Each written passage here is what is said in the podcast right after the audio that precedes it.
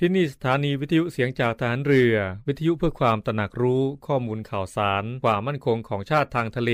รายงานข่าวอากาศและเทเวลามาตรฐาน จากนี้ไปขอเชิญรับฟังรายการ นาวีสัมพันธ์ครับ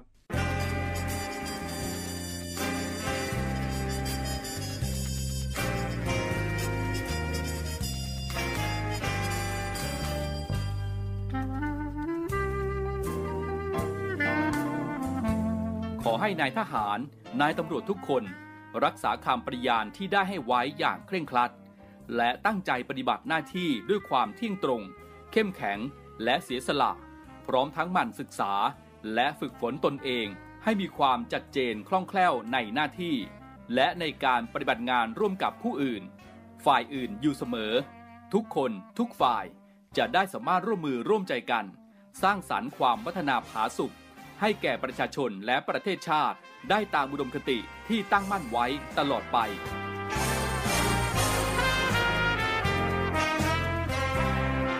พระราชดำรัสพระบาทสมเด็จพระเจ้าอยู่หัว ในพิธีสวนสนามถวายสัตย์ปฏิญาณของทหาร ตำรวจเนื่องในพระราชพิธีบรมราชาพิเศษ พุทธศักราช 2562 ในวันที่ 18 มกราคม 2563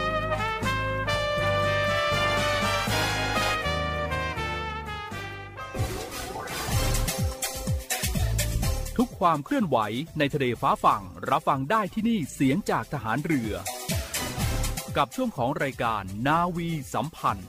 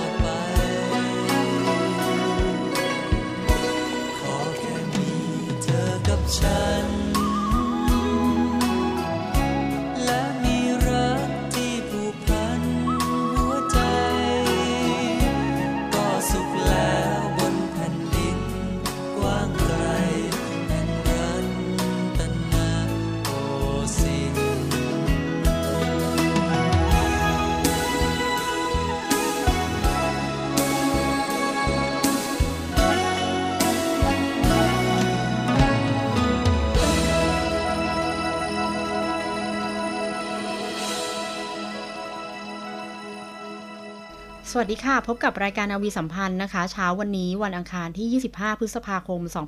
2564 สวัสดีคุณผู้ฟังทั้ง 15 สทร 21 ความถี่ด้วยนะคะ เราจะพบกันในช่วงเวลา 7 นาฬิกา 30 นาทีถึง 8 นาฬิกา กับดิฉันเรือโทหญิงอาทิตาวรรณรัตน์ค่ะ วันนี้ทางรายการนาวีสัมพันธ์นะคะ ก็มีเรื่องราวดีๆ ข่าวสารต่างๆ มาฝากคุณผู้ฟังเช่นเคยค่ะ คุณผู้ฟังคะในกรณีที่ปรากฏในสื่อโซเชียลว่ามีกำลังพลสังกัดกองทัพเรือก่อเหตุวิวาท บริเวณสถานีบริการน้ำมันย่านบางนา ในช่วงนี้นะคะ เราไปฟังคำชี้แจงของท่านโฆษกกองทัพเรือพลเรือเอกเชษฐาใจเปี่ยมกันค่ะ ครับกรณีมีการเผยแพร่คลิปเหตุการณ์ว่ามีกำลังพลสังกัดกองทัพเรือ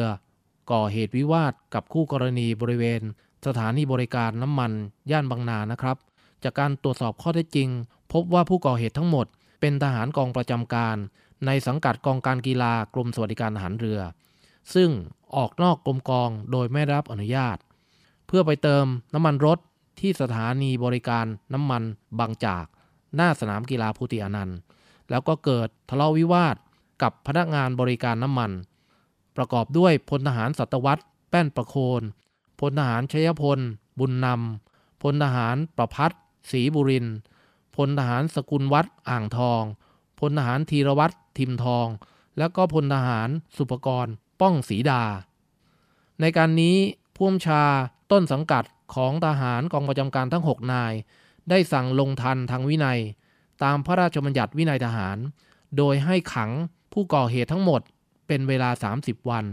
แยกเป็นข้อหาออกนอกกรมกอง โดยไม่รับอนุญาต โทษขัง 15 วัน และประพฤติตัวไม่เหมาะสม ก่อเหตุทะเลาะวิวาท โทษขัง 15 วัน พร้อมทั้งให้ทำรงวินัยทหารทั้ง 6 นาย ภายหลังครบกำหนดขัง นอกจากนั้นในส่วนของผู้บัญชาสองระดับชั้นของพลทหารที่ก่อเหตุ จะต้องเข้ารับการฝึก ณศูนย์ทำรงวินัยกองทัพเรือ จนกว่าผลการสอบสวนจะแล้วเสร็จ ในนามของกองทัพเรือขอแสดงความเสียใจ กับเหตุการณ์ที่เกิดขึ้นนะครับ แล้วก็ขอยืนยันว่า หากปรากฏผลการสอบสวน เป็นการกระทำความผิดจริง กองทัพเรือจะไม่ปกป้องผู้กระทำผิดโดยเด็ดขาด และจะดำเนินการทั้งทางวินัยและทางกฎหมาย เพื่อไม่ให้เป็นเยี่ยงอย่างต่อไป ทั้งนี้ผู้เสียหายยังสามารถแจ้งความดำเนินคดีอาญาได้ตามกฎหมายครับ สำหรับข่าวต่อไปนะคะ เป็นภารกิจต่อเนื่องค่ะ ของการดำเนินการส่งน้ำในวันที่ 2 ของทัพเรือภาคที่ 2 ที่เร่งดำเนินการส่งน้ำให้กับชาวบ้านบนเกาะนบเผากรณีเกิดภัยแล้งต่อเนื่องติดต่อกันหลายวันเมื่อวันที่ 22 พฤษภาคม 2564 พลเรือโทสำเริงจันโส ผู้บัญชาการทัพเรือภาคที่ 2 ผู้บัญชาการศูนย์บรรเทาสาธารณภัยทัพเรือภาคที่ 2 ได้สั่งการให้เรือหลวงทองหลาง สนับสนุนน้ำเพื่อช่วยเหลือประชาชน กรณีเกิดปัญหาภัยแล้งในพื้นที่หมู่ 11 บ้านเกาะนบเผาตำบลดอนสักอำเภอดอนสักจังหวัดสุราษฎร์ธานีจำนวน 43 หลังคาเรือน ต่อเนื่องให้แล้วเสร็จ ซึ่งในวันที่ 2 ของการเร่งส่งน้ำนะคะ เรือหลวงทองหลางได้ดำเนินการส่งน้ำต่อเนื่อง ตามภารกิจให้แล้วเสร็จ ทั้งสิ้นจำนวน 3 จุดค่ะ ประกอบด้วยจุดที่ 1 เกาะนกเผาโฮมสเตย์จำนวน 150,000 ลิตร จุดที่ 2 บ้านกลางจำนวน 50,000 ลิตร และจุดที่ 3 ธนาคารปูจำนวน 1 0 0 0 0แลิตร รวม 3 0 0แสนลิตร เพื่อบรรเทาความเดือดร้อนของประชาชนในพื้นที่เกาะนกเผาตำบลดอนสักอำเภอดอนสักจังหวัดสุราษฎร์ธานีต่อไปค่ะคุณผู้ฟังคะเดี๋ยวช่วงหน้านะคะ เราไปพบกับคุณอามพีรวัตรสุทธิบูรณ์กับเรื่องราวข่าวสารต่างๆ และพันจ่าเอกสุประชัยเหลือสืบชาติในรอบรู้เรื่องสุขภาพ แล้วกลับมาพบกับรายการนาวีสัมพันธ์ในช่วงสุดท้ายกันค่ะ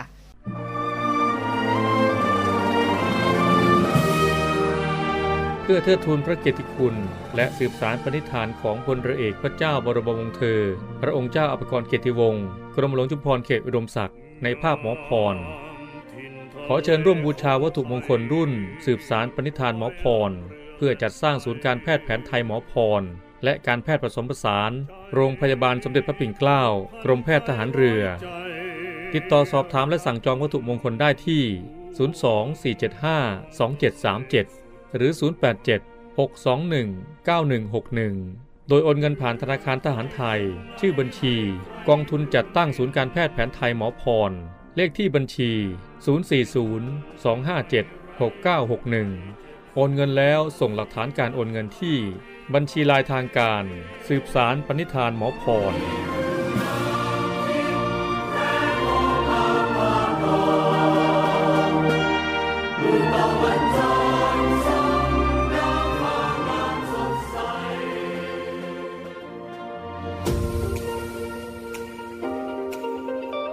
เนวี่อัปเดตกับพีรวัตรสุทธิบุญสวัสดีครับคุณผู้ฟังครับ อยู่กับผมพีรวัตรสุทธิบุญครับ ก็วันนี้พูดถึงในเรื่องของสัตว์กันบ้างครับ ซึ่งในช่วงสองสามวันที่ผ่านมาก็อยู่ในสถานการณ์โควิด -19 วันนี้ครับผ่อนคลายกันในเรื่องของสัตว์โลกกันบ้างครับ วันนี้ก็ขอพาคุณผู้ฟังไปที่ออสเตรเลียครับ ซึ่งล่าสุดเองงานวิจัยของออสเตรเลียก็ได้มีการเผยว่าทั่วโลกนั้นมีประชากรนกมากกว่า 50,000 ล้านตัว โดยงานวิจัยฉบับนี้ของออสเตรเลียก็ได้รายงานผ่านสำนักข่าว BBC ได้มีการรายงานประมาณการครั้งล่าสุดของนกป่าทั่วโลก โดยมีอย่างน้อยกว่า 50,000 ล้านตัว โดยในจำนวนนี้มีนกกระจอกใหญ่เพียงอย่างเดียวที่มีเพียงราวกว่า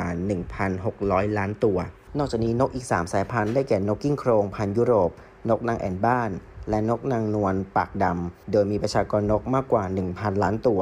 อย่างไรก็ตามผู้เขียนการศึกษาก็ได้มีการระบุว่าสายพันธุ์นกส่วนใหญ่ที่หายากอย่างยิ่ง โดยประมาณ 1 ใน 10 สายพันธุ์เหลือน้อยกว่า 5,000 ตัวคณะนักวิจัย มหาวิทยาลัยนิวเซาท์เวลส์ในนครซิดนีย์ของออสเตรเลียก็ได้มีการบอกว่า ภาพรวมของประชากรนกทั่วโลกนี้ จะช่วยในการอนุรักษ์ เพื่อช่วยไม่ให้นกสูญพันธุ์ดรคอเรเคลฮาร์แลนด์ได้กล่าวว่าเราใช้เวลาและเงินเป็นจำนวนมากในการนับนกของเราเอง แต่จำเป็นต้องคิดว่าจะนับจากความหลากหลายทางชีวภาพที่เราแบ่งปันโลกด้วยอย่างไร โดยการนับจำนวนนกทั่วโลกนั้นเป็นงานที่ซับซ้อน และไม่มีคำตอบชัดเจน โดยการประมาณการที่ผ่านมามีนกถึง 200 ถึง 400 ล้านตัว จาก 10,000 ถึง 13,000 สายพันธุ์นก ในขณะที่นักวิจัยของออสเตรเลียก็ได้มีการวิเคราะห์นกที่ยังมีชีวิตอยู่กว่า 9,700 สายพันธุ์ และยกเว้นนกในประเทศทั้งหมด โดยใช้ข้อมูลที่บันทึกโดยเหล่านักดูนกที่อยู่บนฐานข้อมูลออนไลน์อย่าง eBird ในช่วง 10 ปีที่ผ่านมา ซึ่งคณะนักวิจัยก็ได้มีการปรับแต่งข้อมูล โดยใช้การสร้างแบบจำลอง และข้อมูลจากผู้เชี่ยวชาญในพื้นที่ เพื่อคิดสิ่งที่เป็นการประมาณการที่แม่นยำมากยิ่งขึ้น โดยการศึกษาดังกล่าวก็ได้มีการตีพิมพ์ในนิตยสาร Proceedings ของสถาบันวิทยาศาสตร์แห่งชาติ และได้มีการชี้ว่านกส่วนใหญ่ถูกพบในซีกโลกเหนือ ในยุโรป เอเชียเหนือ แอฟริกาเหนือ และส่วนของคาบสมุทรอาหรับและอเมริกาเหนือ ส่วนในฝั่งตรงข้ามนั้นก็จะพบนกได้มากในมาดากัสการ์และแอนตาร์กติก ซึ่งถือว่าพบได้น้อยกว่าจำนวนแรก ซึ่งดรคาเฮเลนก็ได้กล่าวว่าข้อมูลทางวิทยาศาสตร์ ภาคพลเมือง จะมีบทบาทพื้นฐานในอนาคต ในการตรวจสอบความหลากหลายทางชีวภาพ อีกหนึ่งข่าวครับคุณผู้ฟังไปกันที่เกาหลีใต้กันบ้างครับ ซึ่งล่าสุดเองก็ได้มีการดราม่าสนั่นหลังจากที่ค่ายเกาหลีได้มีการเปิดพิพิธภัณฑ์นำเศษเสื้อเก่าของเหล่าศิลปินและไอดอลออกมาขาย โดยค่ายบันเทิงยักษ์ใหญ่ที่ชื่อดังของเกาหลี Hive Corporation ก็ได้มีการเปิดพิพิธภัณฑ์ Hive Insight ซึ่งถือว่าเป็นสถานที่เก็บสะสมเรื่องราว และข้าวของเครื่องใช้สำคัญของศิลปินในสังกัด โดยจะมีการเปิดให้ประชาชนได้เข้าชมเป็นต้นไป ซึ่งก็ถือว่ามีราคาค่าธรรมเนียมเยี่ยมชมกว่า 22,000 วอน หรือประมาณกว่า 611 บาท โดย High Corporation หรือที่คุ้นเคยในชื่อของ Big Hit Entertainment ซึ่งเพิ่งประกาศเปลี่ยนเป็นบริษัทใหม่ Hive ซึ่งเป็นสื่อถึงการเชื่อมต่อในการแพร่ขยายความสัมพันธ์ เมื่อเดือนมีนาคมในปี 64 ที่ผ่านมาแต่ถ้าว่าหลังจากการที่เปิดพิพิธภัณฑ์ให้ประชาชนได้เข้ามาเยี่ยมชมในวันแรกเพียงวันเดียว ก็ได้มีการเกิดกระแสดราม่าขึ้นในโลกโซเชียลมีเดีย เนื่องจากมีผู้เยี่ยมชมคนหนึ่งได้ถ่ายภาพมุมขายสินค้าที่ระลึกของพิพิธภัณฑ์นี้ และได้มีการนำมาเผยแพร่ในโซเชียลมีเดียซึ่งสินค้าที่นำมาขายเป็นของที่ระลึกนั้น มีจำนวนหนึ่งเป็นเศษเสื้อผ้าเก่าที่ไอดอลเคยสวมใส่ และก็ทำให้ชาวเน็ตจำนวนมากรู้สึกไม่สบายใจ และมีความเห็นในเชิงที่ว่าค่ายบันเทิงนั้น ไม่ควรใช้ช่องทางในการหารายได้จากเศษเสื้อผ้าเก่า หรือนำของเหล่านี้มาสร้างมูลค่าเพื่อเป็นการเพิ่มการเอารับเอาเปรียบแฟนคลับ โดยสินค้าที่ถูกวิพากษ์วิจารณ์จากกลุ่มแฟนคลับ ก็ได้แก่เศษเสื้อเก่าที่ถูกทำไปเป็นพวงกุญแจ และเศษเสื้อเก่าในรูปทรงลูกบาศก์ซึ่งถือว่ามีราคาสูงมาก โดยพวงกุญแจนั้นมีราคาประมาณกว่า 1,359 บาท และอีกหนึ่งอย่างก็มีประมาณเกือบ 2,000 บาท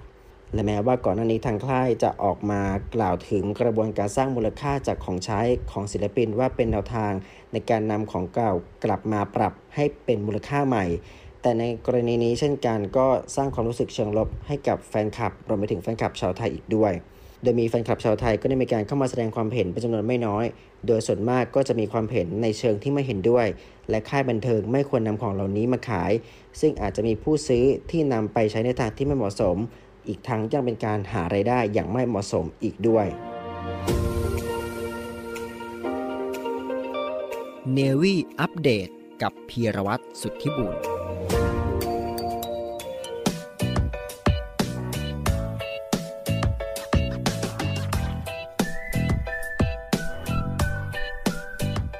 ท่านผู้ฟังครับ รู้รอบเรื่องสุขภาพในวันนี้ครับ ขอนำท่านผู้ฟังไปพบกับเรื่อง รู้จัก Imposter Syndrome อาการคิดว่าตัวเองไม่เก่งนะครับท่านผู้ฟังครับเคยรู้สึกตัวเองหรือไม่ครับว่า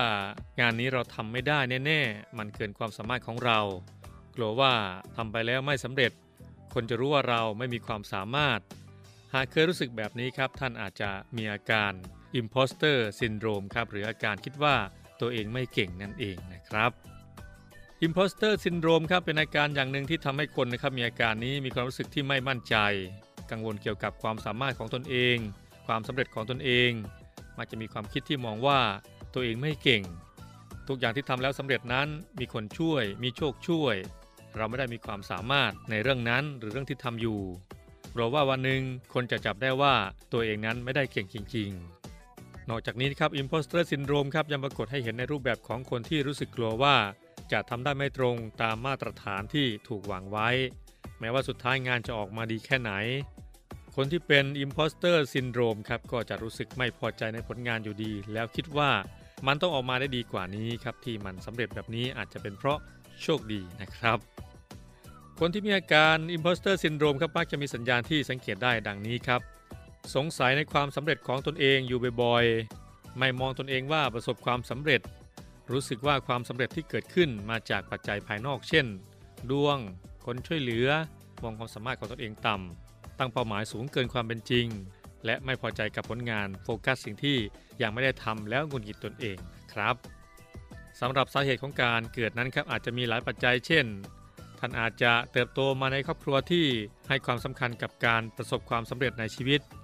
การเข้าไปเรียนที่ใหม่ที่ทำงานใหม่ ก็ทำให้ท่านรู้สึกถึงอาการ Imposter Syndrome ได้เช่นกันนะครับ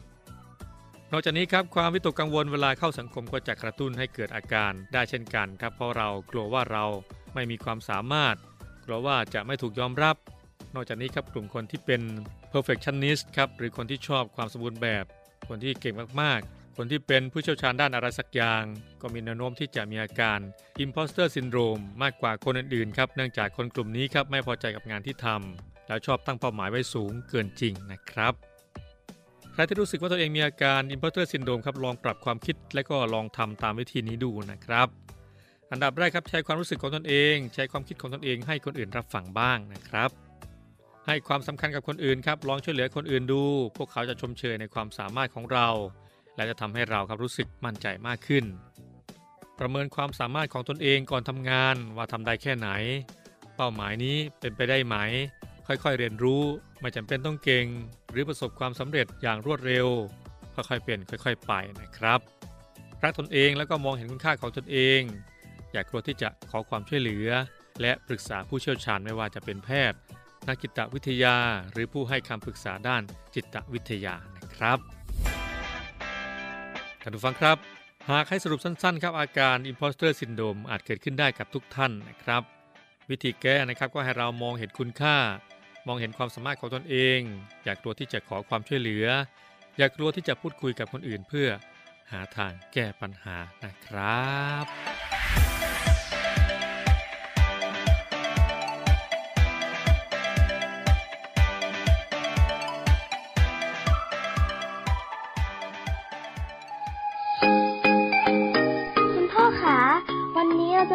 กันคะ อุปกรณ์อะไรเยอะแยะเลย อ๋อ คุณพ่อจะไปที่ศูนย์รับบริจาคโรงพยาบาลสมเด็จพระปิ่นเกล้าจ้าลูก วันนี้ที่ทำงานคุณพ่อรวบรวมเงินการซื้ออุปกรณ์ทางการแพทย์ แล้วก็สิ่งของต่างๆ เหล่านี้สำหรับใช้รักษาผู้ป่วยที่ติดเชื้อโควิด -19 พ่อเป็นตัวแทนนำไปบริจาคจ้า แม่ก็เพิ่งโอนเงินสมทบทุน มูลนิธิสมเด็จพระปิ่นเกล้าเพื่อผู้ป่วยโควิด -19 เพื่อจะเอาไปซื้ออุปกรณ์ทางการแพทย์เมื่อกี้นี้เองจ้า ดีจังเลยค่ะ คุณพ่อคุณแม่ หนูจะใส่หน้ากากอนามัย ล้างมือบ่อยๆระยะห่างจากคนอื่นด้วย แล้วก็บอกเพื่อนๆให้ช่วยกันด้วยค่ะ พี่ๆคุณหมอและพี่ๆพยาบาลจะได้ไม่ต้องทำงานหนักค่ะ ดีมากเลยจ้าลูก น่ารักจังเลยลูกสาวแม่เนี่ย สถานีวิทยุเสียงจากทหารเรือขอเชิญร่วมสมทบทุน และบริจาคอุปกรณ์การแพทย์ และสิ่งของเพื่อผู้ป่วยไวรัสโควิด -19 ร่วมสมทบทุนมูลนิธิสมเด็จพระปิ่นเกล้า โดยบริจาคผ่านบัญชีธนาคารทหารไทยจำกัดมหาชน ชื่อบัญชี มูลนิธิสมเด็จพระปิ่นเกล้า เลขที่บัญชี 040ขีด2ขีด00002ขีด0เมื่อโอนเงินแล้วส่งหลักฐานการบริจาคเพื่อขอรับใบเสร็จรับเงิน ได้ที่ Facebook มูลนิธิสมเด็จพระปิ่นเกล้าหรือที่หมายเลขโทรศัพท์ 02 475 2737 และ 062 378 7364 ร่วมบริจาคอุปกรณ์การแพทย์และสิ่งของ สามารถบริจาคได้ที่ ศูนย์รับบริจาคโรงพยาบาลสมเด็จพระปิ่นเกล้ากรมแพทย์ทหารเรือ หมายเลขโทรศัพท์ 02 475 2576 และ 063 442 2614 คุณผู้ฟังคะกลับมาพบกับรายการนาวีสัมพันธ์ในช่วงสุดท้ายกันแล้วนะคะ ก็จะเป็นข่าวประชาสัมพันธ์จากกองทัพเรือและหน่วยงานต่างๆ ค่ะพลเรือเอกจุมพลลุมพิการนนท์และคณะหลักสูตรพัฒนาสัมพันธ์ระดับผู้บริหารกองทัพเรือรุ่นที่ 12 หรือพสบทรรุ่นที่ 12 ได้มอบเครื่องแคมโนกราฟีจำนวน 1 เครื่อง และเครื่องช่วยหายใจจำนวน 2 ชุด มูลค่า 134,000 บาท ให้กับโรงพยาบาลสมเด็จพระปิ่นเกล้ากรมแพทย์ทหารเรือ เพื่อสนับสนุนการปฏิบัติงานในการดูแลรักษาผู้ป่วยโควิด -19 ค่ะโดยมีพลเรือโทวิชัยมนสิริวิทยา เจ้ากรมแพทย์ทหารเรือ และพลเรือตีนิธิพงษ์อนันต์ผู้อำนวยการโรงพยาบาลสมเด็จพระปิ่นเกล้ากรมแพทย์ทหารเรือเป็นผู้รับมอบ ณห้องรับรองสำนักงงานผู้อำนวยการโรงพยาบาล เมื่อวันที่ 21พฤษภาคมที่ผ่านมาค่ะ และข่าวประชาสัมพันธ์ข่าวต่อไปนะคะ จากกระทรวงคมนาคมค่ะ กระทรวงคมนาคมนะคะ พร้อมเปิดสถานีกลางบางซื่อ 24 พฤษภาคมนี้ รองรับการฉีดวัคซีนโควิด -19 ให้กับบุคลากรที่บริการระบบขนส่งสาธารณะค่ะ นายอนุทินชาญวีรกูลรองนายกรัฐมนตรี และรัฐมนตรีว่าการกระทรวงสาธารณาสุข พร้อมด้วยนายศักดิ์สยามชิดชอบ รัฐมนตรีว่าการกระทรวงคมนาคม ได้ลงพื้นที่ตรวจการเตรียมความพร้อมในการจัดตั้งศูนย์ฉีดวัคซีนโควิด -19 นอกโรงพยาบาลณสถานีกลางบางซื่อ ซึ่งเป็นความร่วมมือระหว่างกระทรวงคมนาคม กับกระทรวงสาธารณาสุขเพื่อให้บริการฉีดวัคซีนแก่บุคลากรด้านคมนาคมขนส่ง และจะขยายให้กับบุคลากรองค์กรอื่น ๆ นายอนุทินชาญวีรกูลเปิดเผยว่ากระทรวงคมนาคม ได้ขอรับการสนับสนุนบุคลากรทางการแพทย์ และวัคซีนจากกระทรวงสาธารณาสุข เพื่อนำไปฉีดให้แก่พนักงานที่ปฏิบัติงานด่านหน้า ในระบบคมนาคมขนส่งทั้งทางบก ทางน้ำรางและอากาศเนื่องจากเป็นบุคลากรกลุ่มเสี่ยง และมีโอกาสเป็นผู้ติดเชื้อไวรัสโควิด -19 และอาจจะแพร่ระบาดไปสู่ผู้ใช้บริการอื่นได้ค่ะ โดยกรมการแพทย์และสถาบันโรคผิวหนังจะเป็นหน่วยงานหลักในการดูแลและให้บริการฉีดวัคซีนที่สถานีกลางบางซื่อตั้งแต่วันที่ 24 ถึง 31 พฤษภาคม 2564 ค่ะ ระหว่างเวลา 9 นาฬิกาถึง 20 นาฬิการองรับผู้ที่จะมาฉีดวัคซีนได้ประมาณ 10,000 คนต่อวัน ยืนยันว่ากระทรวงสาธารณสุขได้จัดสรรวัคซีนอย่างเพียงพอไว้ประมาณ 1 ล้านโดส ซึ่งหลังจากนี้นะคะมีแผนที่จะใช้สถานีกลางบางซื่อ เป็นสถานที่ฉีดวัคซีนให้กับองค์กรต่างๆ ที่ขอรับการสนับสนุนค่ะทางด้านนายศักดิ์สยามชิดชอบรัฐมนตรีว่าการกระทรวงคมนาคมนะคะ เปิดเผยว่า กระทรวงคมนาคมได้ขอรับการจัดสรรวัคซีน ให้กับบุคลากรรัฐ ในสังกัดที่เป็นกลุ่มเสี่ยง ทั้งในเขตกรุงเทพและปริมณฑลรวมถึงส่วนภูมิภาคจำนวนทั้งสิ้น 352,784 คน และในระยะแรกได้รับการจัดสรรในการฉีดที่สถานีกลางบางซื่อประมาณ 67,545 คนส่วนที่เหลือกว่า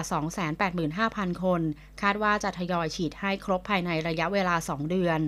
ทั้งนี้ขั้นตอนการขอรับวัคซีนที่สถานีกลางบางซื่อ บุคลากรที่ได้รับการจัดสรร จะต้องลงทะเบียนล่วงหน้า โดยมีขั้นตอนการฉีดไม่เกิน 15 นาที และพักรอดูอาการประมาณ 30 นาทีค่ะ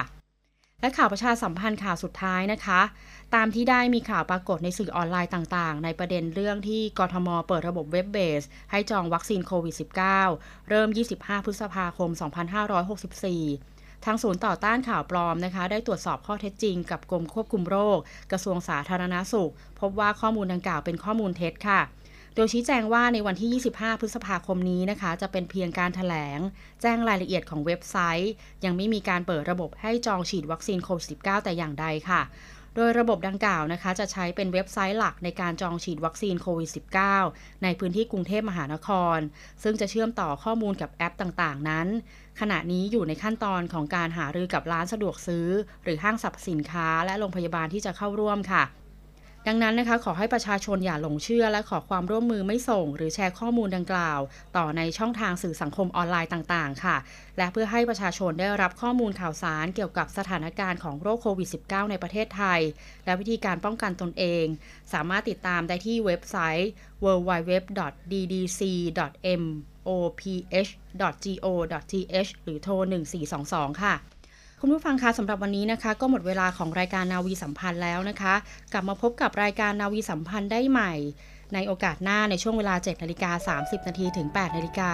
กับดิฉันเรือโทหญิงอาทิตาวรรณรัตน์สำหรับวันนี้ต้องขอบคุณและสวัสดีค่ะ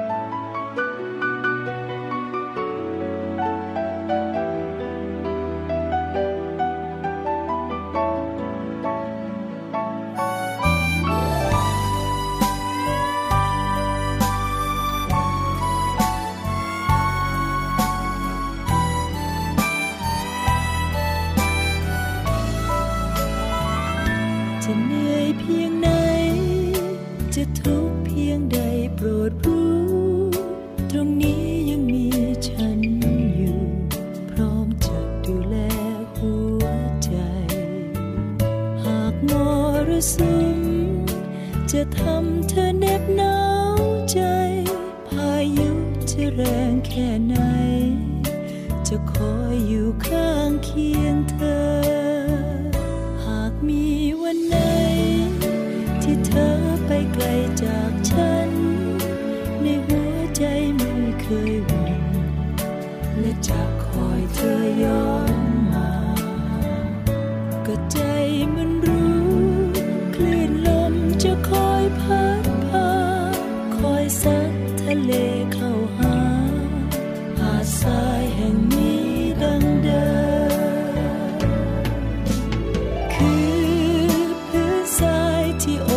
的脸